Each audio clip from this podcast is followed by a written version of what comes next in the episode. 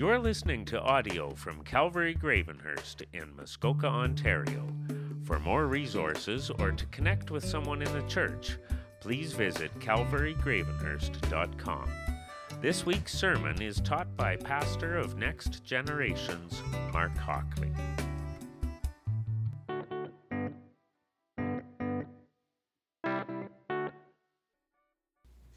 Good morning, everyone.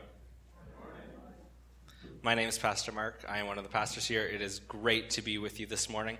I'm just going to add one more reason that you should go see Alyssa at the welcome desk. We do have information for those of you who have signed up to do um, a trunk, um, just so that you know how much candy to bring, what time to show up, that, that we got food for you after, that sort of stuff. So just you can zip by the welcome desk and grab one of those sheets so you know what's going on next week. I just love being with you guys. Church is awesome. It's great. Sunday is always a great day when it rolls around. Some people look forward to Sunday because there's football or food or family. Um, but church is where it's at, and it's great to be with you guys. I love opening God's Word with you. I love worshiping with you and praying with you, fellowshipping with you. It's, it's, a, it's a good time. So you're gonna, you can grab your Bible. We are going to be in Ephesians chapter 2, 1 through 10, uh, the entire time today. So I encourage you to grab it. We are going to walk through verse by verse. My slides are going to say verse 1, verse 2, verse 3. And we're going to move our way through like that because there's so much in these verses that I just want to pull a little something out of each one of them for you as God was just teaching me so much this week. So I'm going to pray and we'll get started. God, you are so good. And Lord, we get to hear about that today. Lord, and I just pray that you would be with us. I pray that you would open my mouth to speak the words that you would have me speak. God, I need your help. I pray that you would open the hearts, God, of every person here, that you would open my heart. God, we thank you. I, I pray that you would produce in us, God, a, a wonder and an awe of the goodness of God, of your absolute greatness. Lord, and for some people here, that might be for the very first time. And for others, Lord, that maybe something's got a little bit stale. I pray that you would produce Lord, that again. Lord, that we would just have our eyes open to see the wonder and the majesty of you, God, of who you are and what you've done for us in order that we may be with you. We pray all these things in your name. Amen. Our title for today is "This is the Gospel," as Alyssa alluded to. Um, this is the gospel. It's we can't. The gospel is a massive topic, but we're not going to get there in 40 minutes. Um, but we've got a lot of stuff to get through here that is quite excellent. So you can take a look at verse 1. You can see what it says in verse 1. It says, And you were dead in your trespasses and sins. As many of you know, and we're praying, um, Maddie's dad, Rick, was really sick in the hospital. And uh, we got that call on a Tuesday that the family should come um, because they didn't know if that might be um, the end. And so we walked into that hospital room, and shortly after Maddie and I walked into that hospital room, um, the doctor walked in and he started doing some tests. Maddie I was just lying there. And they started doing some tests, and one of the tests that they did was they put their fingers right here in the sternum and they pushed as hard as he could. The doctor pushed as hard as he could, and if you know anything about pressure points, that's an incredibly um, painful spot, and there was no response. And then the next thing they did is they took um, their their nails and they took his nail and they pushed as hard as they could, and again he just laid there, and there was no response. And then the doctor leaned over and he yelled in his ear. He yelled his name as loud as he could, right in his ear. And he just laid there. And there was no response. He wasn't even quite dead. And yet there was no response to reality. And I think it's a good picture of what's going on here that says, when you were dead in your trespasses and sins, we are dead. There's no response for us to the reality of the truth of the goodness of God, of who God is, that we are dead in our trespasses and sins. And we've talked about this before, but so often we picture ourselves as not that bad, right? We think, well, like, I understand that I've sinned, but I'm not as bad as this person, or I'm not as bad as this person. And we've got to get that thinking out of our heads.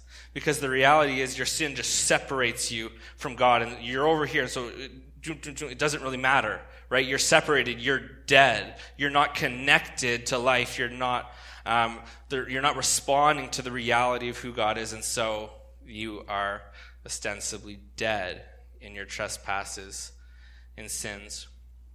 And I want you to recognize that. And I want you to really feel it in your gut. Maybe for some of you, this is the first time you're hearing that, and I would encourage you to process that.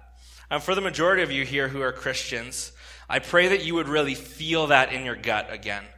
Do you remember what it was like the first time when God, He opened your eyes? It was just like boom, and all of a sudden you're like, whoa my sin is monstrous and that gave you such a love of god that he would he would pull you out of your sin because you just you looked at your sin and you just grasped the absolute magnitude of it and that produced an immense amount of gratefulness that jesus would come and die in order to save you and for some of us as christians that that wonder and that awe that i prayed about can start to wear off and so i pray that today that you would um, remember that again. Remember what God has done for you. Verse 2. Let's look at verse 2. In which you previously walked according to the ways of this world, according to the ruler of the power of the air, the spirit now working in the disobedient. Okay, a couple of things to unpack here. So, first of all, rulers of the power of the air, right? We're talking about Satan demonic forces. Right? It says, in which you previously walked according to the ways of this world, right? So he's, he's writing to Christians, so he's reminding Christians that you were supposed to be previously walking in this way. And so I want to point out a couple things about this. The first one is that Satan is not dumb. And we got to get that out of our heads that Satan's dumb. Satan is not dumb. The things that he does and the ways that he traps us and tricks us is very very subtle most of the time. When you think about the ways of the world, a lot of times when we say ways of the world, we go to the extremes. And I blame pastors for some of this um, thinking, right? It can, it can almost be like lazy preaching that sometimes we always just talk about the things that we've built up in our society as horrible wrong. We think about major partying and drugs and sleeping around with lots of people. And yes, those things are bad. And they have lots of earthly consequences, and that's part of the reason that we build them up right? But the reality is that the sin that separates you from God, your, your lying addiction is a problem, right? The fact that you're harboring in your heart right now that you will not forgive somebody as Christ forgave you, that is sin too, right? And so there's, there's a lot more subtlety to our sin. And I think we've done ourselves a disservice by just always talking about the ways of the world as the extremes right? When the reality is, I think, and this is, I think this is true for all you. Some of you might struggle with some of those ones that we would say, you know what, these are, these are, um, we think they're bigger, but really they're, they're not. But the majority of people, you know what? I think the majority of people, the battle's being lost in the little parts of our lives that, if we're not careful, are barely even noticeable. And so I'm going to give you a couple examples. The first couple are ones that Satan will do to twist people to try to keep people from coming to Christ, that they will hear the gospel, they'll hear the good news, and it, he wants to keep them from previously walking according to the ways of the world. He wants to keep them walking in the ways of the world. And then the second um, little set that we're going to do is um, for Christians, and I want you to see um, in your own head how um, how some of these things that are very subtle can maybe creep into your thinking and give you a chance to, to really think about that and sharpen your own mind. So here's the first one um, Satan will say to a lot of people, You are not good enough. Right? They'll hear the gospel and he'll say, You're not good enough. You're not good enough for that. Right? You're not good enough for God's love. And he, you want to know what the tricky part is? He's right. Right? The, he actually hasn't said anything wrong yet. Right? you are not good enough, right? That's the reality.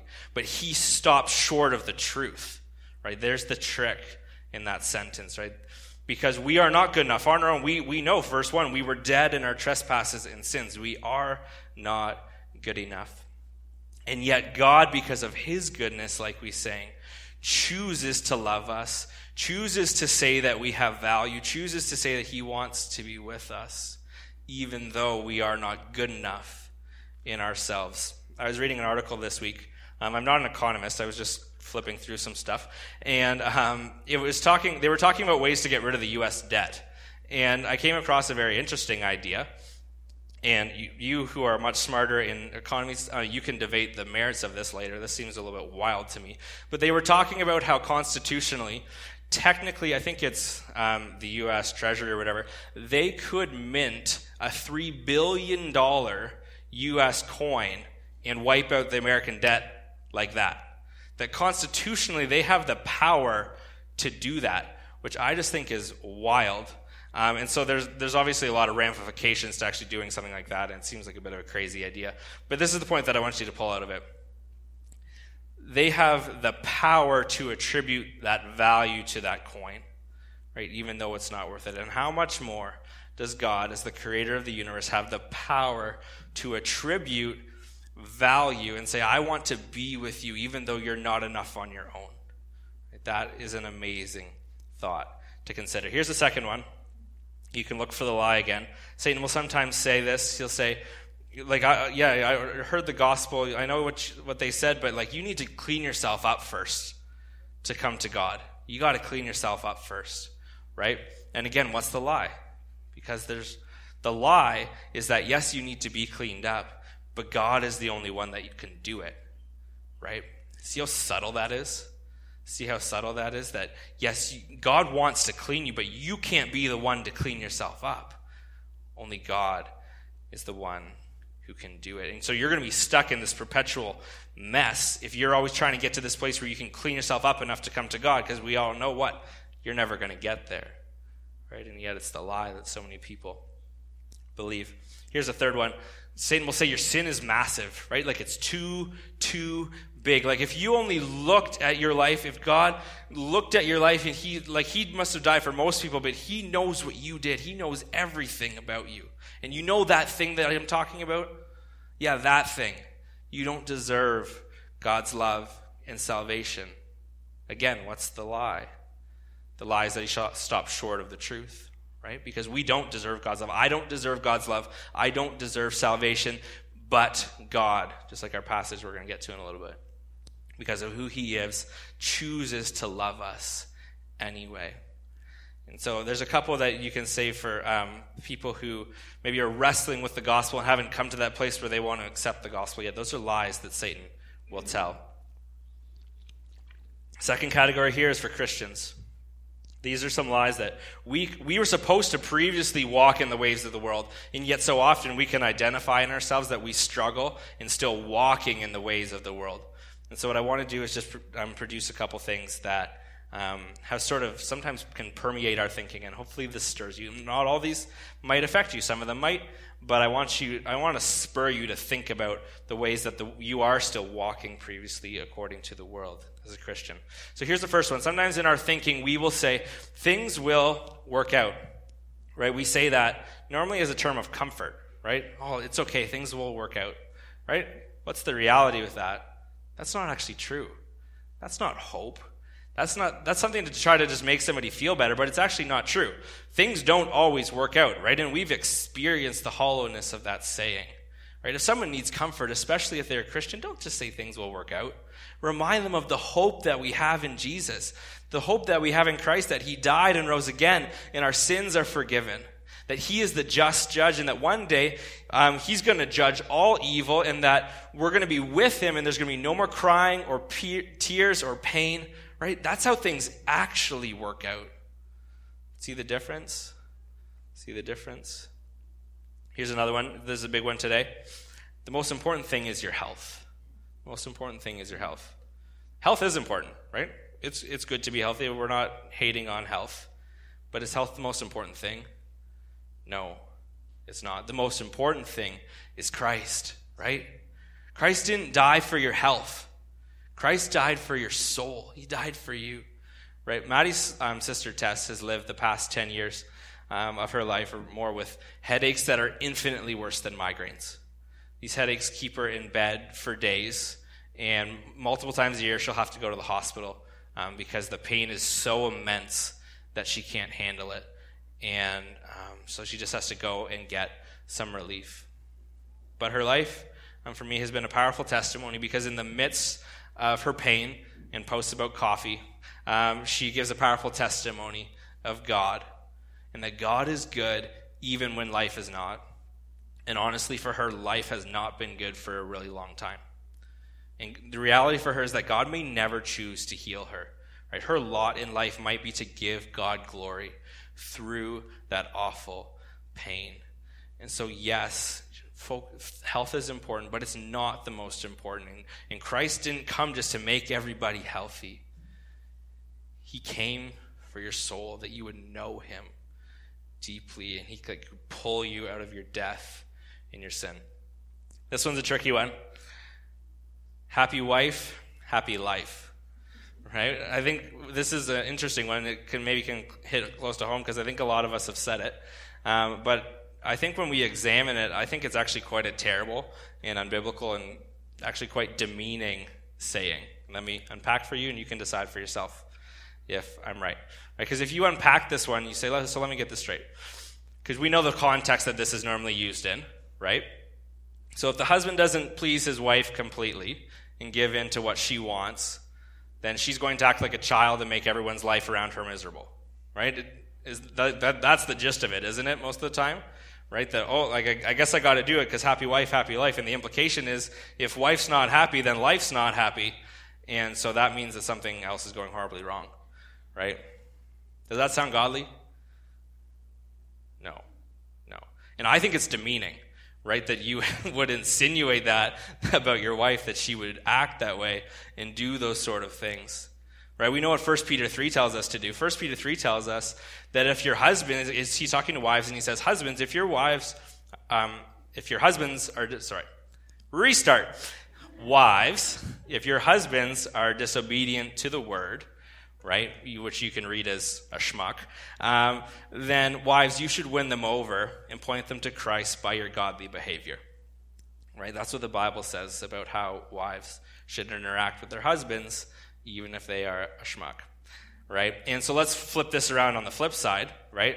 And wives, if you have to use this saying to get your husband to try to love you properly, right? Like if this is like your desperation tool to try to convict them in some way, right? Then husbands, we got to have a chat and say, what on earth are you doing? Right? Like your job is to love your wife as Christ loved the church. And if she's at this point where she's going to say a saying that is actually quite demeaning, like implicitly demeaning to herself, then you got a lot of work to do, right, on loving your wife the way that God has called you to. Right? And yet so often we can laugh at this because we can fall into these traps of saying these little things in the waves of the world that actually aren't biblical. This is one floating around our world today. You deserve this, right? That, that comes out a lot in marketing, right? You deserve this. What does the Bible say? The Bible says we deserve death. We deserve separation from God. Because of our sin, that's what we deserve, right? So we don't deserve a car. We don't deserve new jeans. We don't deserve a trip, right? The Bible says what we actually deserve is death. And yet, out of the goodness of God, He gives us things. And we can see that in the common grace of God. Here's another one that's tricky. Um, follow your heart, right? This is a big one. And this is an easy one to spot in a list where I'm going down the list and you know that whatever I say, I'm going to say why it's wrong. Right? You're like, oh yeah, I guess that's not a good one, right? But it's a lot, it's a lot harder sometimes when you're, it's put to dramatic music and you've been on the couch for an hour and a half and you're really invested in this show and you really like this character and you really feel like you connect with them and now this is their moment to go and to find true love and they should just follow their heart Sometimes maybe they should, but sometimes maybe they shouldn't, right? We're not always, we're not supposed to follow our hearts. What does the Bible tell us about our hearts? You guys know?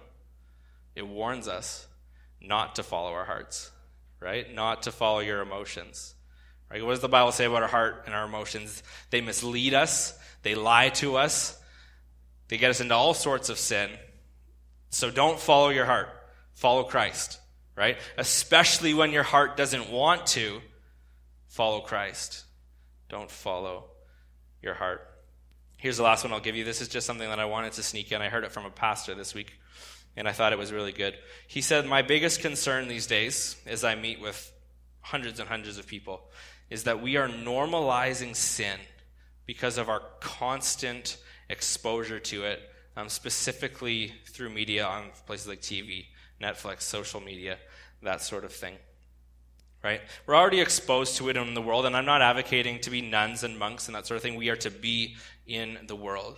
But then we come home and we purposely choose to expose ourselves to unhealthy levels of sin where we actually have begun to normalize things just by watching it over and over and over again.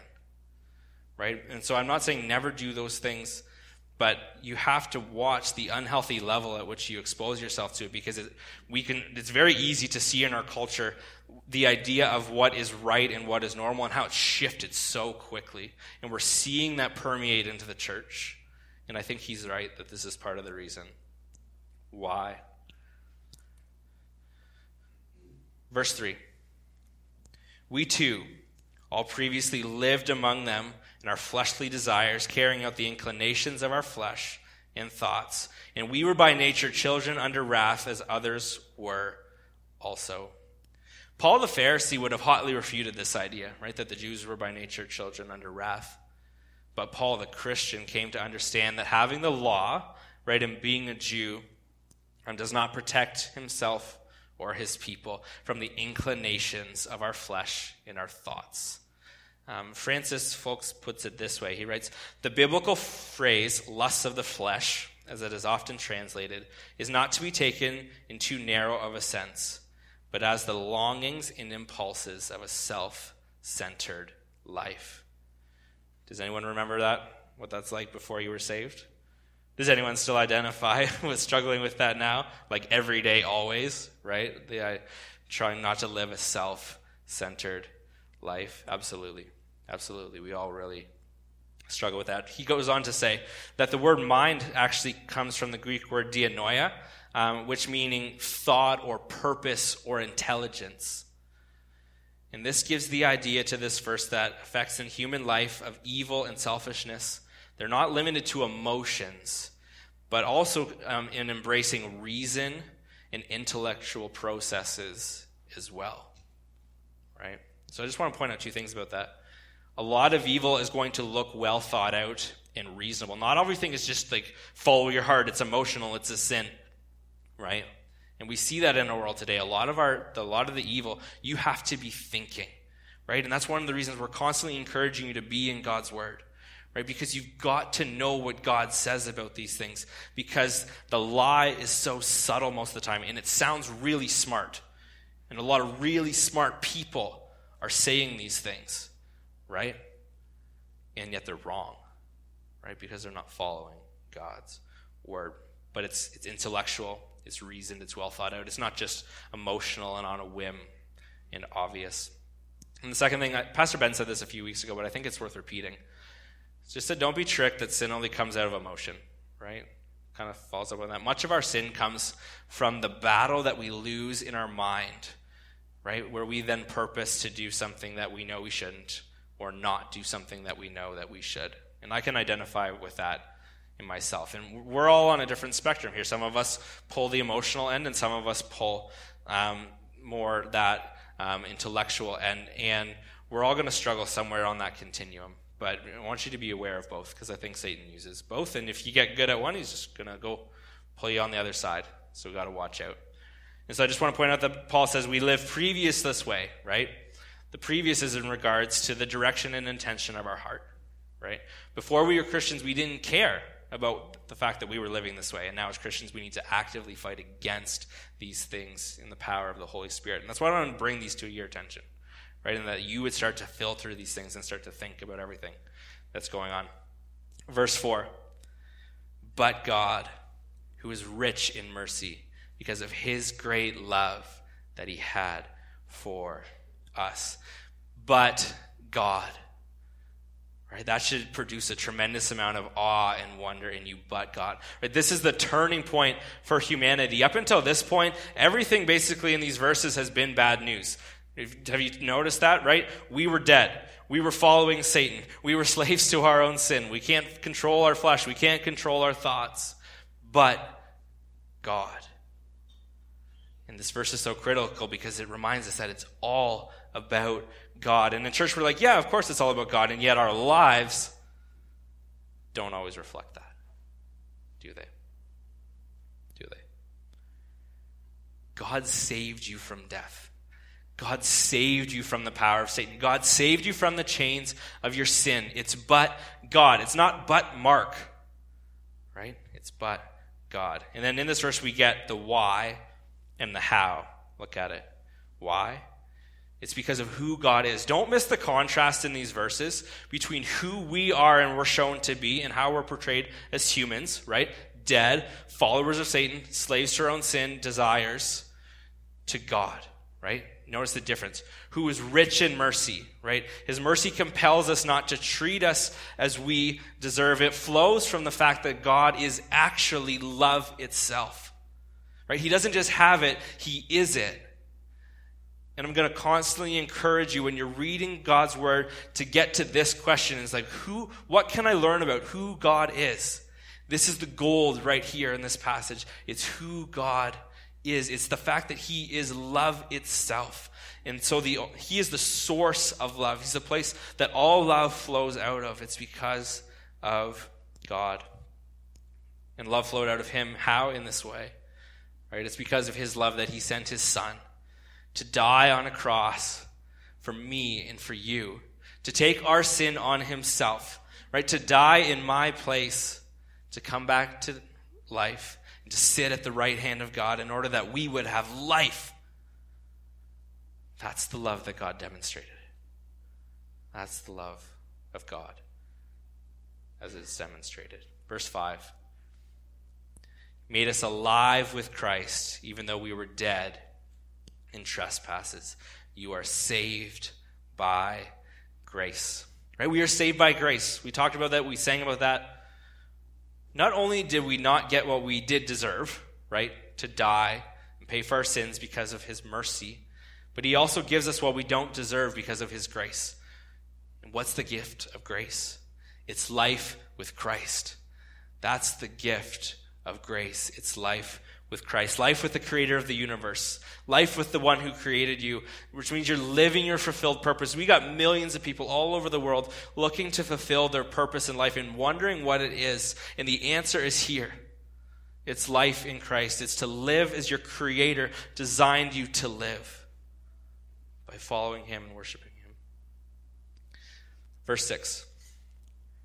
He also raised us up with him and seated us with him in the heavens in Christ Jesus. What's the goal of the gospel? You can think about it in your head. What's the goal of the gospel? Right? It's that we would be with God. Right? What is the gospel in a nutshell? The gospel, it's translated it's good news. So what's actually the good news? The good news is God himself. And when you boil it all down, God is the gospel. Because the best gift that God can give to us is Himself. And so, out of His goodness, He does it. And that's why He sent Jesus, right? The goal of the gospel is not salvation, right? Salvation is only good news because of what it allows us to participate in life with Christ, right? Life with God, seated with Him in the heavens right? So look at this verse. He raised us up with him and seated us with him in the heavens in Christ Jesus. Right? So the good news of the gospel is that we are seated with him up in the heavens, that we get to be with God. And how is it accomplished? Because we are in, look at that word in, in Christ Jesus. Right? It's not because of us, but it's because of Jesus. Right? And just to circle back on that salvation point, I want you to think about that because a lot of times we think the goal of the gospel is salvation. If you were saved and all your sins were wiped away, but you couldn't be with God, would you want that? No. Because now you're stuck in no man's land. Remember? We were dead in our trespasses and sins. We are alive with Christ. You get stuck in this weird no man's place. It's like you're saved from your sin, but you you don't get nothing because you, you're not with God. Right? It doesn't mean anything. The only reason the gospel is good news is because we get to be with God, because we get life in Christ. John Calvin describes it this way. He said, Humanity, by virtue of Christ's conquest of sin and death, and by his exaltation, is lifted from the deepest hell to heaven itself. And I think that sums up these six verses perfectly.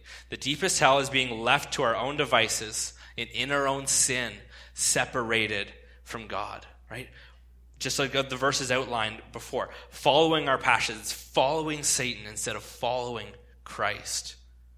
But the greatest life the world has ever known, the life we were created for, is life with Christ, both now and in eternity. And so, who did all this for us? Who changed our path, our position? Right? This also sums it up nicely. It's an old Casting Crown song. It says, It's not because of who I am, but because of what you've done. Not because of what I've done, but because of who you are. It's because of who God is that we can have life with Christ. Verse 7 So that in the coming ages he might display the immeasurable riches of his grace through his kindness to us in Christ Jesus. So, why did he do everything that he talked about in verses 1 through 6? Why did he do everything? It's for this reason. Here's the reason here in verse 7 that he might display his immeasurable riches of his grace through his kindness to us in Christ Jesus. And so, do you know how he plans to accomplish this? Right? Look back at Ephesians 1 1 if you don't remember who Paul's writing this letter to. Who's he writing to? He's writing to the saints, he's writing to the church. Right? The purpose of God for his church, as Paul came to understand, reaches beyond itself. Beyond salvation, beyond enlightenment, beyond self um, actualization or recreation of individuals, beyond being good citizens, beyond unity, beyond fellowship, beyond its social justice and all the good that it does in the world. The purpose of the church is to be an exhibition to the whole of creation of the wisdom and the love and the grace and the kindness of God in Christ Jesus. That's the goal of the church. That's its purpose. That's our purpose. Right? That's our ultimate purpose as a church. And that's why everything that we do together is so critical. That's why in a day where everyone's breaking apart that our unity is so critical. We're not always going to agree with everything together, but we got to stay together. Because the purpose that God laid out for the church is at stake. That he might display the immeasurable riches of his grace through his kindness to us in Christ Jesus, that's demonstrated through the church. Verse 8 For you are saved by grace through faith, and this is not yourself, it's God's gift. Paul then describes how this glorious process is going to work right? It's God's grace through faith. And neither of these come from within us. Rather, they are God's gift. So, translation, you were saved by God because He is good, not because you were good, right? You didn't do anything. For you were saved by grace through faith. And this, meaning, look back at both of those things grace and faith, not of yourselves. It's God's gift. And this is only highlighted by Paul as he shows us who we are, and he contrasts that in the verses before with who God is. Right? Because we're shown as humanity apart from God what we were like, and then we're shown with God and what he wants for us. Verse 9 Not from works, so that no one can boast. I grew up in Mennonite country. And so when I read this verse, I always thought of this as a Mennonite problem, right? Because Mennonites, their their um, thing that they really struggle with, that they they're off on their theology, and is that they they have a list of rules and things that they have to do, and clothes that they have to wear, and cars that they have to drive, and you can have a cell phone in the barn but not in the house, and it's really complicated because the bishop because the bishop said so and like it's just one of those things that it's it's difficult right? And so I was just, whenever I read this, I always just felt there was like a Mennonite problem. But the reality is, it's a it's a me problem, right? And it's a you problem too, right? Not from works, so that no one can boast. It's not about us, right? It's about Christ.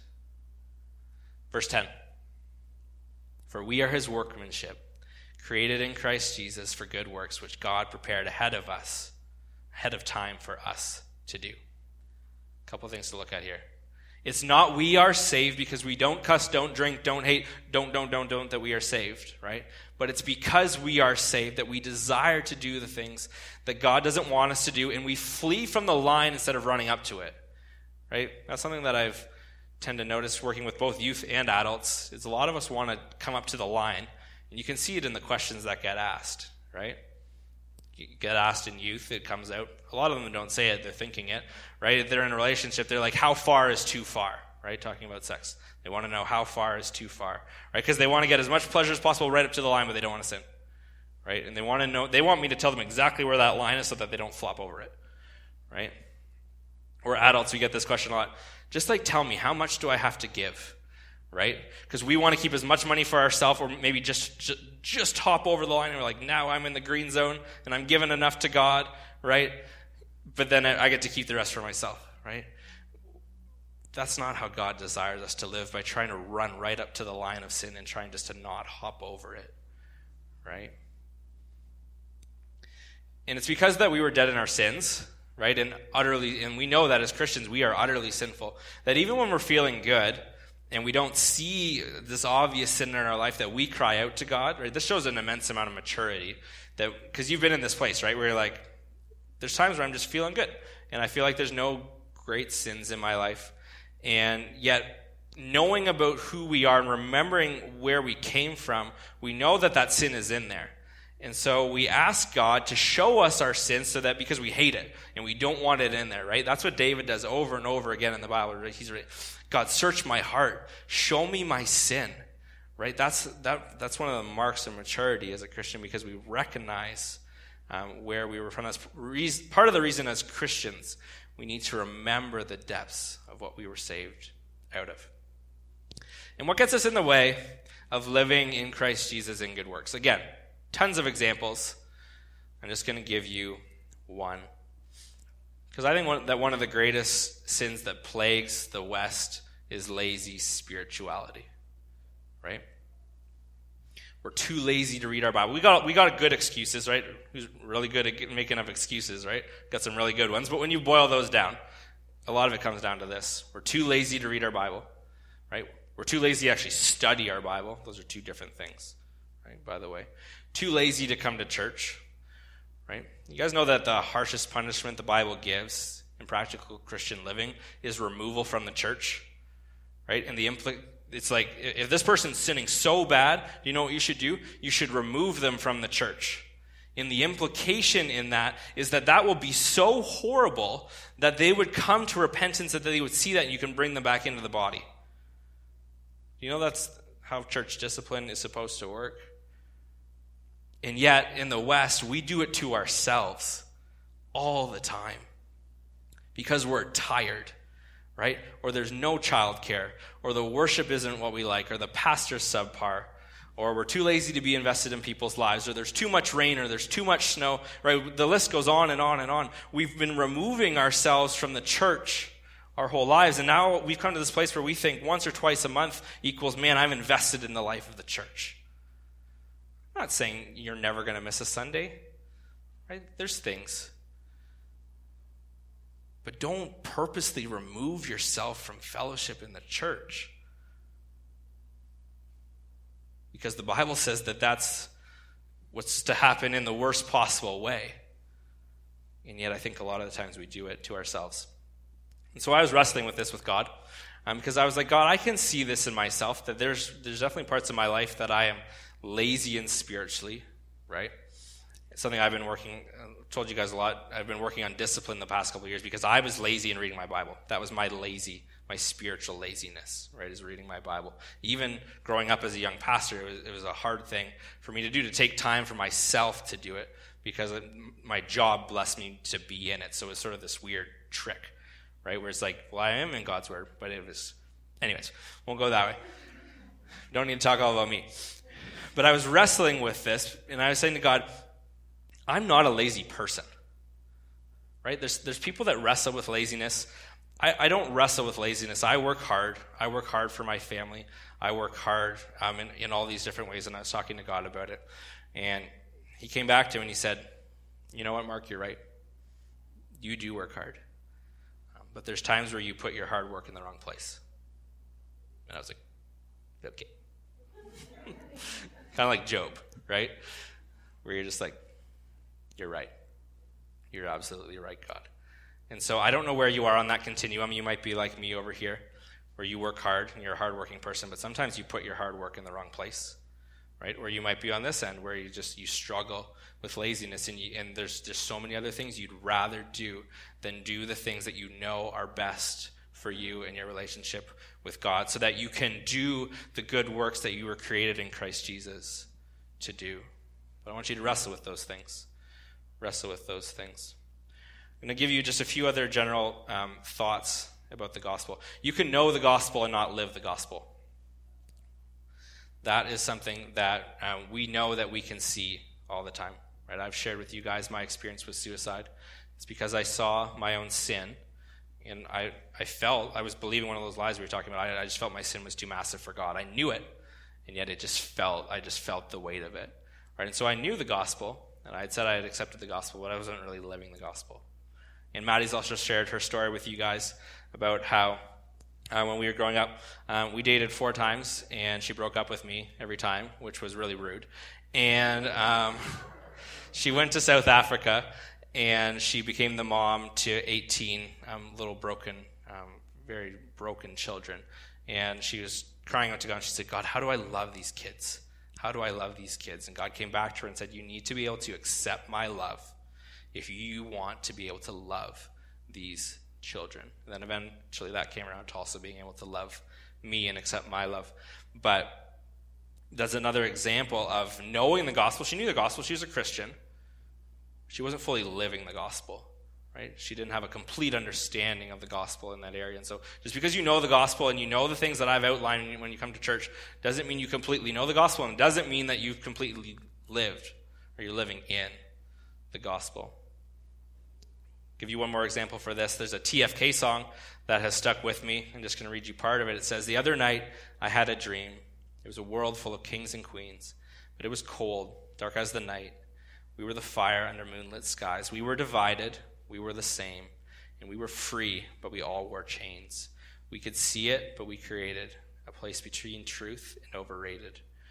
And the thing that always stuck with me, the imagery from that song, is um, as free people, right, as Christians, right, kings and queens walking around with chains that are broken that we've wrapped ourselves. Right? There's so many things that Christ that Christ has broken, right, all of that sin for you, and yet we wrap ourselves in the chains for a whole host of different reasons. So I want to encourage you: is there something that you've wrapped yourself in, right? Because you don't, um, you're not fully living in the gospel. I'll close with this. I want to get sneak this in because this is actually the whole gospel. The gospel is for Christians. I was listening to a sermon a few months ago, and the pastor pointed out how often Paul is actually preaching the gospel to Christians. Right? Have you noticed that in the New Testament?